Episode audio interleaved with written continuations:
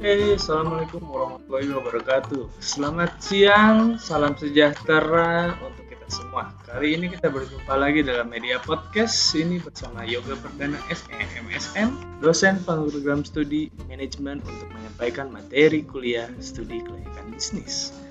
Sebelumnya, apakah sudah ada yang sudah mempunyai bisnis? Lalu sebenarnya apa sih tujuan untuk membuat bisnis itu? Apakah untuk mencari profit cari untung doang? Atau hanya ingin coba-coba? Atau ingin sukses? Jika ingin membuat suatu bisnis, menurut kalian dari manakah kalian berangkat? Banyak orang yang ingin memulai bisnisnya pasti dari modal terlebih dahulu.